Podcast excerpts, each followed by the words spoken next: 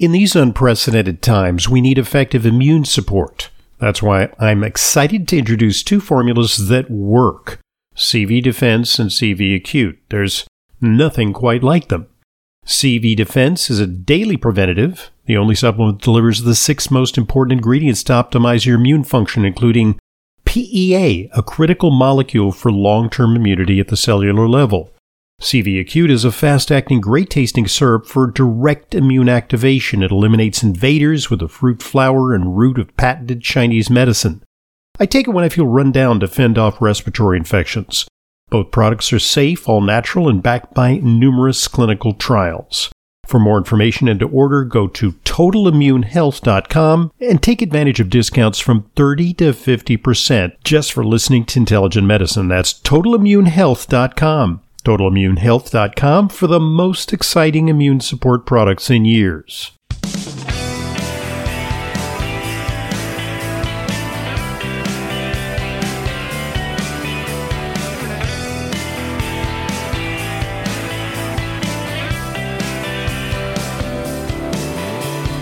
Welcome to today's Intelligent Medicine Podcast. I'm your host, Doctor Ronald Hoffman, and today we're going to talk about SIBO, small intestine bacterial overgrowth, and we're going to talk about how to test for it. Uh, this is a very important uh, consideration because, well, we need some objective metric. We're going to talk all about what SIBO is, and we're going to talk to an expert in the testing thereof. He's Gary Stapleton, and he's founder of Aerodiagnostics, which is a laboratory that specializes in testing for uh, gastrointestinal maladies using breath testing. We're going to go through the full scope of tests that they offer. Uh, Gary has uh, a very interesting history. He's been doing uh, a variety of things uh, in business with the pharmaceutical industry, uh, his uh, family.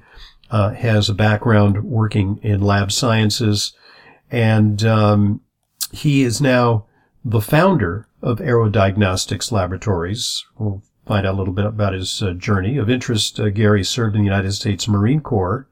So, Gary, uh, drop and give me forty, okay? Only forty? We'll have to go from there. Hoorah, hoorah. That's right. That's right. Uh, so, I mean, Thank obviously, uh, I think your uh, training the Marine Corps uh, has prepared you for the rigors of uh, the business world, and uh, certainly uh, lab testing uh, is uh, uh, kind of a challenging boot camp uh, for many people because, well, it, it's a, it's a difficult business. Let's put it that way. Um, so, first of all, you, give us a little bit of uh, information about why you gravitated towards this specialization within uh, the lab world, because y- your family uh, has a background in this in this business, correct? Yes, myself and, you know, the, the broader family, absolutely. So essentially, I, as you had mentioned, I was in healthcare my entire career, and I started off primarily in pharmaceutical, but gravitated past that, and then entered molecular diagnostics and medical devices, and then toxicology laboratory work. And I was always brought into these, um, these projects, I call them, to run, you know, the medical device company or the toxicology companies when there were issues to resolve, things to fix. And as I was completing one project, I knew that I had a period of time open. Uh, kind of a side story. I, I had this old sports industry, uh, injury that I wanted to take care of. So I was saying, okay, I'm going to take care of this. And I, I spent about uh, two days on the couch after, after, you know, recuperating from the surgery. And I had been approached several times about breath testing because of the inconsistencies that are in the marketplace. So when I, um, when I had that time, I, you know, I had some friends visiting, and we were talking about um, the challenges with, specifically with breath testing, and specifically within SIBO. And the challenges were, and we were experiencing this as a family, by the way, so we had a case and we couldn't, we were asked to go to a very well-known hospital in the Boston area um, to do the testing, and quickly discerned that the technicians that were administering the, the not only the preparation guidelines, but the collection guidelines to the actual test, and the scheduling was inconvenient. So there are many factors playing into the fact that there was variability in the test, which is ironic because that is why there are many out there that feel that, um, you know, SIBO and breath testing, it's something we can't really work with. They, no they question the legitimacy of the of the whole uh, concept, I think. They absolutely do. And, they, and you know, I'll be the first one in, in my space to, you know, to acknowledge the reasons for that. The reasons for the challenges are that the test, that you're, they're not prepping correctly, the, you know, the, the right machines aren't being used, the right technicians, you know, aren't being trained. So there are so many factors that play into the, what leads to accurate data. And, and when you do this right, it's a very binary test. What do I mean by mm-hmm. that? Yep. It's, it's, it's kind of interesting when you really think about what we're doing here. If you have bacteria where it doesn't belong, bacteria anywhere, bacteria is what produces the, um, you know, when it's feeding on something, it ferments, and that's what produces hydrogen or methane gas. The human body doesn't produce it. So if you prep correctly, meaning you follow the limited diet that was outlined in the data to follow for the first twelve hours of the prep, it's a twenty-four hour prep, and you then fast for twelve hours, typically overnight, when you inch, when you take your first breath specimen and then introduce a substrate, whether that be lactulose or glucose, that's when um, that lactulose or glucose will feed the bacteria, and based on time, we have gas production. And the interesting thing is, as I mentioned, that the, you know, the human body won't produce the gas. If we get a specimen in the lab and we have a volume of hydrogen or methane gas, we know that that's bacteria. So based on time, and, and we can we can debate that, you know, we can debate, well, is ninety minutes or one hundred twenty minutes? We can debate that, but when there's gas presence, there's mm-hmm. bacteria. So are you in the small intestine? Are you in the colon? It's a very mm-hmm. binary test. Mm-hmm. If you use the right equipment, if you do the right prep, and if you do the right thing in the laboratory, then it just becomes an interpretation discussion. What do, how are we going to interpret the data? Right. And we can talk about that. So I'll pause and leave it at sure. that for, for right now. Sure. Yeah. I mean, there, there, those are some issues we're going to get into, but, you know, let's back up a little bit and let, let's talk about what is SIBO and why is it suddenly burgeoned into such a popular diagnosis? I, you know, I've been around for a while and, uh, you know, fifteen, twenty years ago, we didn't talk about SIBO. Maybe we talked about Candida, the yeast connection. Uh, dysbiosis was a term that we used when the bacteria weren't right somehow, but then SIBO came into prominence. So what's up with that? Absolutely. So thanks for the question. I will tell you the, uh, you know, small, SIBO or small intestinal bacterial overgrowth, it, and it's still in some, in some circles is still considered, is this really a, a, a condition or is it not? And it's very clear. We know The, the, the data is there that the small intestine is supposed to have less than ten to the three colony-forming units of bacteria. The large intestine, or the colon, is supposed to have more than ten to the five, much more than ten to the five colony-forming units. So why, to your point, why has SIBO now bludgeoned on the on the marketplace? Well, one, there was there weren't tests way back when. The original tests that were done with breath to detect gas were hydrogen-only tests, and it actually started from the manufacturer of the best machines that I think are, are available to date right now, the Quintron family, and specifically Lyle Hamilton, Doctor Lyle Hamilton, mm-hmm. and he worked with a doctor out of Guatemala, and they kind of collaborated and said, hey, I wonder if we can test breath to, to see if we mm-hmm. have uh, bacteria here. And that's where it started, and then it evolved, and it evolved. And then in the early two thousands, and methane came on, uh, just after two thousand six, Um, between two thousand six and two thousand nine, they started measuring methane. And so when you had these early hydrogen-only tests, and Doctor Hoffman, I can't tell you how many hydrogen-only machines are still in play. Mm-hmm. Yeah. I get called by hospitals all the time, and they say, come on in, we want to see, we want you to review, because I train hospitals how to use their own equipment. And I walk in, it's a hydrogen-only machine. And I said, you might as well take thirty-five percent of these and just throw them away, because mm-hmm. you're going to be wrong thirty-five percent of the time.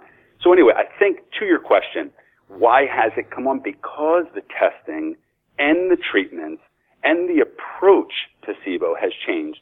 And we're seeing the gut-brain connection and, and so many factors going into this. In the large-scale studies now, um, you know, there are, there, there are several very large-scale studies underway, as we all know, with regard to SIBO and I B S and I B S C. And, and there are various products coming out. There's a new S Y N ten based on lovastatin that's mm-hmm. coming out um, for this. So there, there's so many the I, I, maybe the short answer is that the the big investment is now being made right. in the area to really do the work to un- uncover it. But you can't have that if you don't have good data.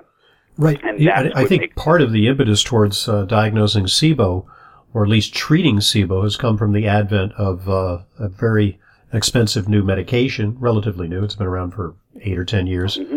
Uh, Xifaxan, uh, or Rifaximin, which is uh, usually the go-to treatment for SIBO. But I, unfortunately, what I see a lot of in my practice is doctors who say, oh, you have gas and bloating, you have I B S. Here's the pill for I B S. And then they just go right to the medication uh, without testing. Is is that, you know, in their mind, maybe, you know, they're saving the patient money. They're just cutting to the chase. Here, try it.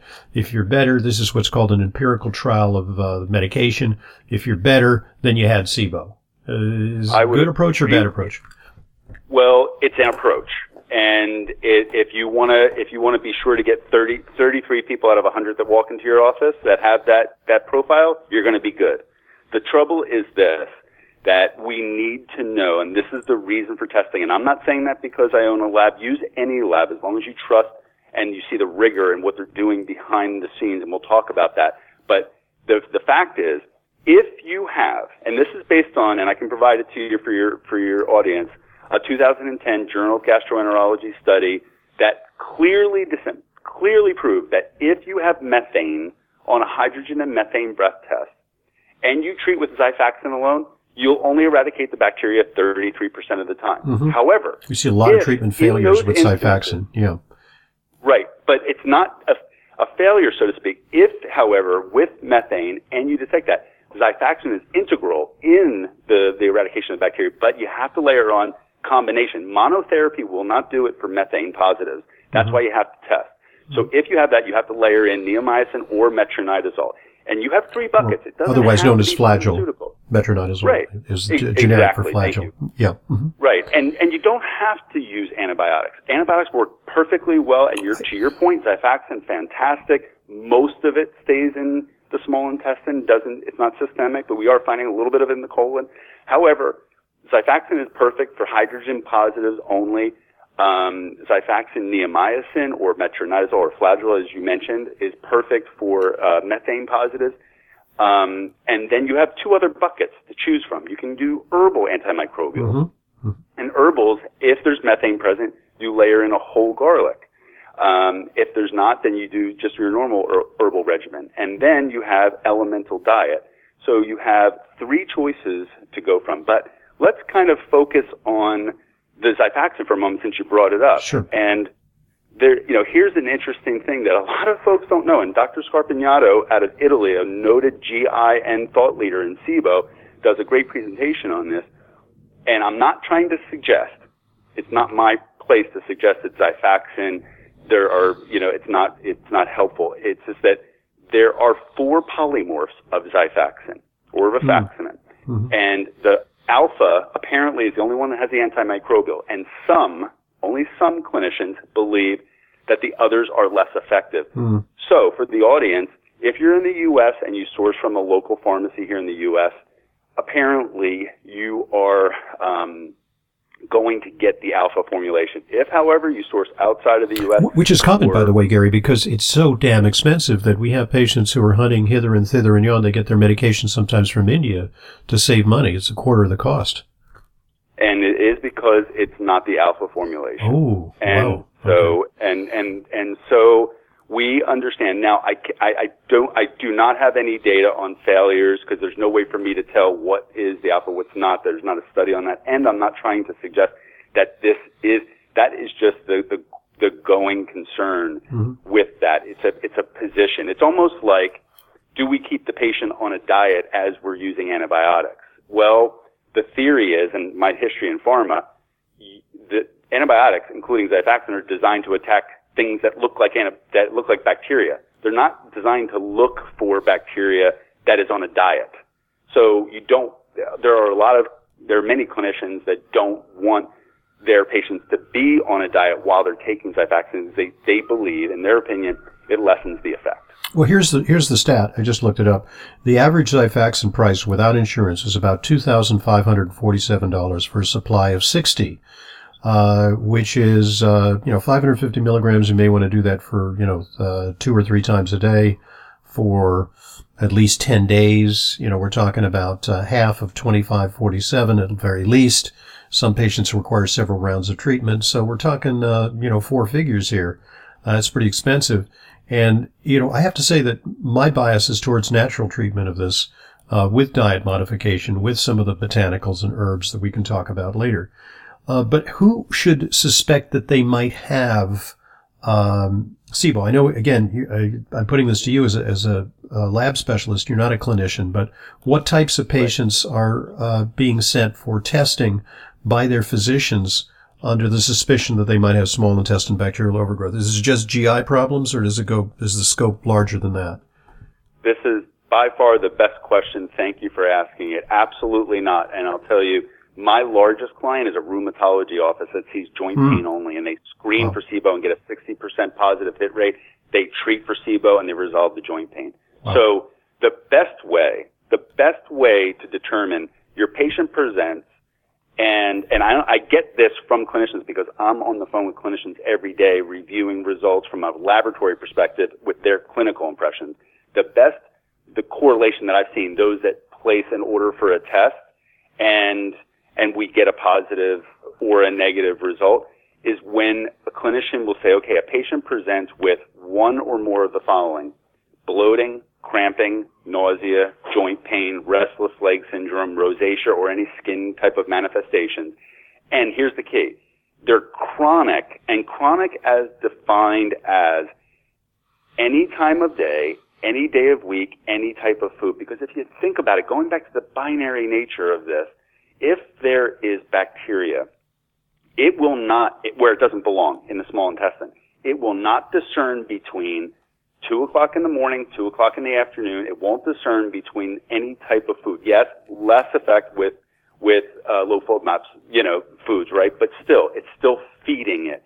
When you feed bacteria, you're going to get symptoms. So, patient presents any of those that I mentioned, and it's chronic, any time of day, day of week type of food. And if you have it every time it's postprandial, that's your key to test for SIBO, and then be sure that we test correctly. Tighten down everything. We're going to talk about that because it's incredibly important. And then we know when we have gas data, we can interpret the levels of it. We can dis- debate it all we want, but when there's gas, that means there's bacteria. And if you have the chronic postprandial symptoms and you match those clinical impressions, only diagnosis can come from a treating clinician, not the laboratory and not, you know, from the patient.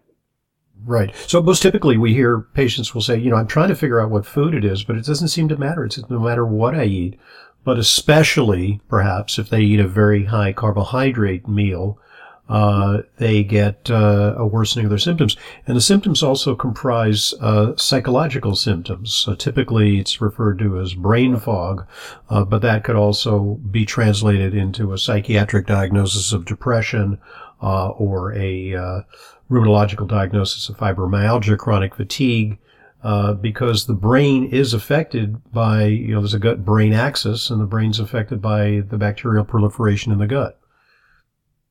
Absolutely. And, and Doctor Hoffman, I might add to that, you'll notice with uh, SIBO patients, there's a higher uh, prevalence of anxiety and or depression, and that's a direct relation to the fact that they every time they, they eat something, they, they feel ill.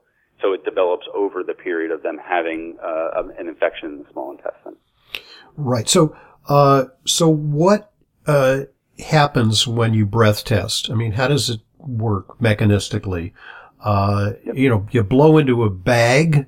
Typically, in the past, that's what we told patients to do. Uh, literally, we would have patients go to a hospital or go to uh, a G I clinic where they had it, one of these machines situated there. And then you would have the test done there. But now uh there's the convenience that you can have the test done at, at home, and there's some advantages that you'll point out. Absolutely. And, I, you know, the the interesting thing is the, the first test that we did as a family when we were we were dealing with SIBO prior to owning the lab was going, as I mentioned earlier on the on the, this call, the um, a very well-known hospital, very well-intentioned hospital. But the problem was it was inconvenient. So you go to your you go to your um, your clinician. Your clinician says, "I want you to do this breath test. Here, call this number." You call, you call, you call, and they're trying to bring in twenty or thirty people at once because they only want to do it once or twice. They want to batch the test because they have one technician on hand, and they're going to do a run and do a run, and you know the rest of the week they're closed. Exactly right, and it's a three-hour test. So here you go, trying to coordinate your schedule with everyone else's at this, this clinic or hospital, and then when you go, most of these are in urban areas, inconvenient, whether it be from parking, whether it be from, you know, now you're down in a basement usually where, where labs are located, so you don't have internet, you don't have phone, all this business. And then, more importantly, you're introducing variability. Why? Because they're doing it once a week, they don't understand how the machines work by and large. And I know that from for a fact because I taught several of the very well-known hospitals in Boston how to be more accurate with this. So what they'll do is they'll have some technician that maybe read a manual or maybe was taught by someone else who was taught by someone else. So it's whispered down the lane. This is what we experienced. They, they coordinated this. They coordinated it for the collection to be at one o'clock in the afternoon. Anyone that has had to be on a limited diet for twelve hours and then fast for twelve hours, you don't want to fast until one o'clock in the afternoon and then do a three-hour breath test to four in the afternoon, right? You want to fast overnight, wake up, clutch your breath, and be done with mm-hmm. this. Mm-hmm. So it was a convenience thing. But when we were there in these clinics, these these technicians were coming out, and you could tell they didn't understand it. But leading up to it, most importantly, the in, the variability that was introduced was in the prep, because the prep is very specific if you look at the data. Mm-hmm. Chicken, fish, eggs, white rice, white bread, white potatoes. Somehow, this is transformed to highly absorbable foods. Well, everyone has a definition of what a highly absorbable food is. So you might say, okay, Gary, who cares about that? I'm a dietitian. I know about food. Well, that's true, but you know what? That hasn't been tested, and with today's packaging, you don't know what you're getting. And what mm-hmm. happens is, if you take something that wasn't studied, it's not reproducible necessarily. So if you eat something and it has some sort of ingredient or something in it, and that stays, it just takes forever to break down. It's in the colon. So if you have food, a food source in the colon, mm-hmm. it's producing gas when you think, because the way that the test works is you remove food from the G I tract. That, that's why you eat the chicken, fish, eggs, white rice, white bread, white potatoes, and then you fast overnight. That removes all food from the G I tract so that when you take your first breath collection, even if there is bacteria where it doesn't belong, there's no gas, because it goes back to there's only gas when bacteria ferments, right? So that's why you do a baseline. And then you introduce, for S I B O, lactulose or glucose as a mm-hmm. food source. Then that food source travels through the G I tract. If it meets up with bacteria, it will ferment it, produce gas, and voila, you have gas production. Now we can interpret, right? So, but, but you have to prep right. And here's an interesting fact. There, and I, I don't want to, you know, get into controversy on how to interpret, but There are there are consensus um, papers on how to interpret these, but everyone's focused on one area of the consensus when they should be focused on the most basic parts, which are the prep. So if you don't prep right, if you don't follow this diet, you could have gas production at the beginning when you think you're in the cold, when you think you're in the small intestine, but really it's just food left over from the last meal. Right. Or you even have clinicians, Doctor Hoffman, that'll say, and they're they're well intentioned.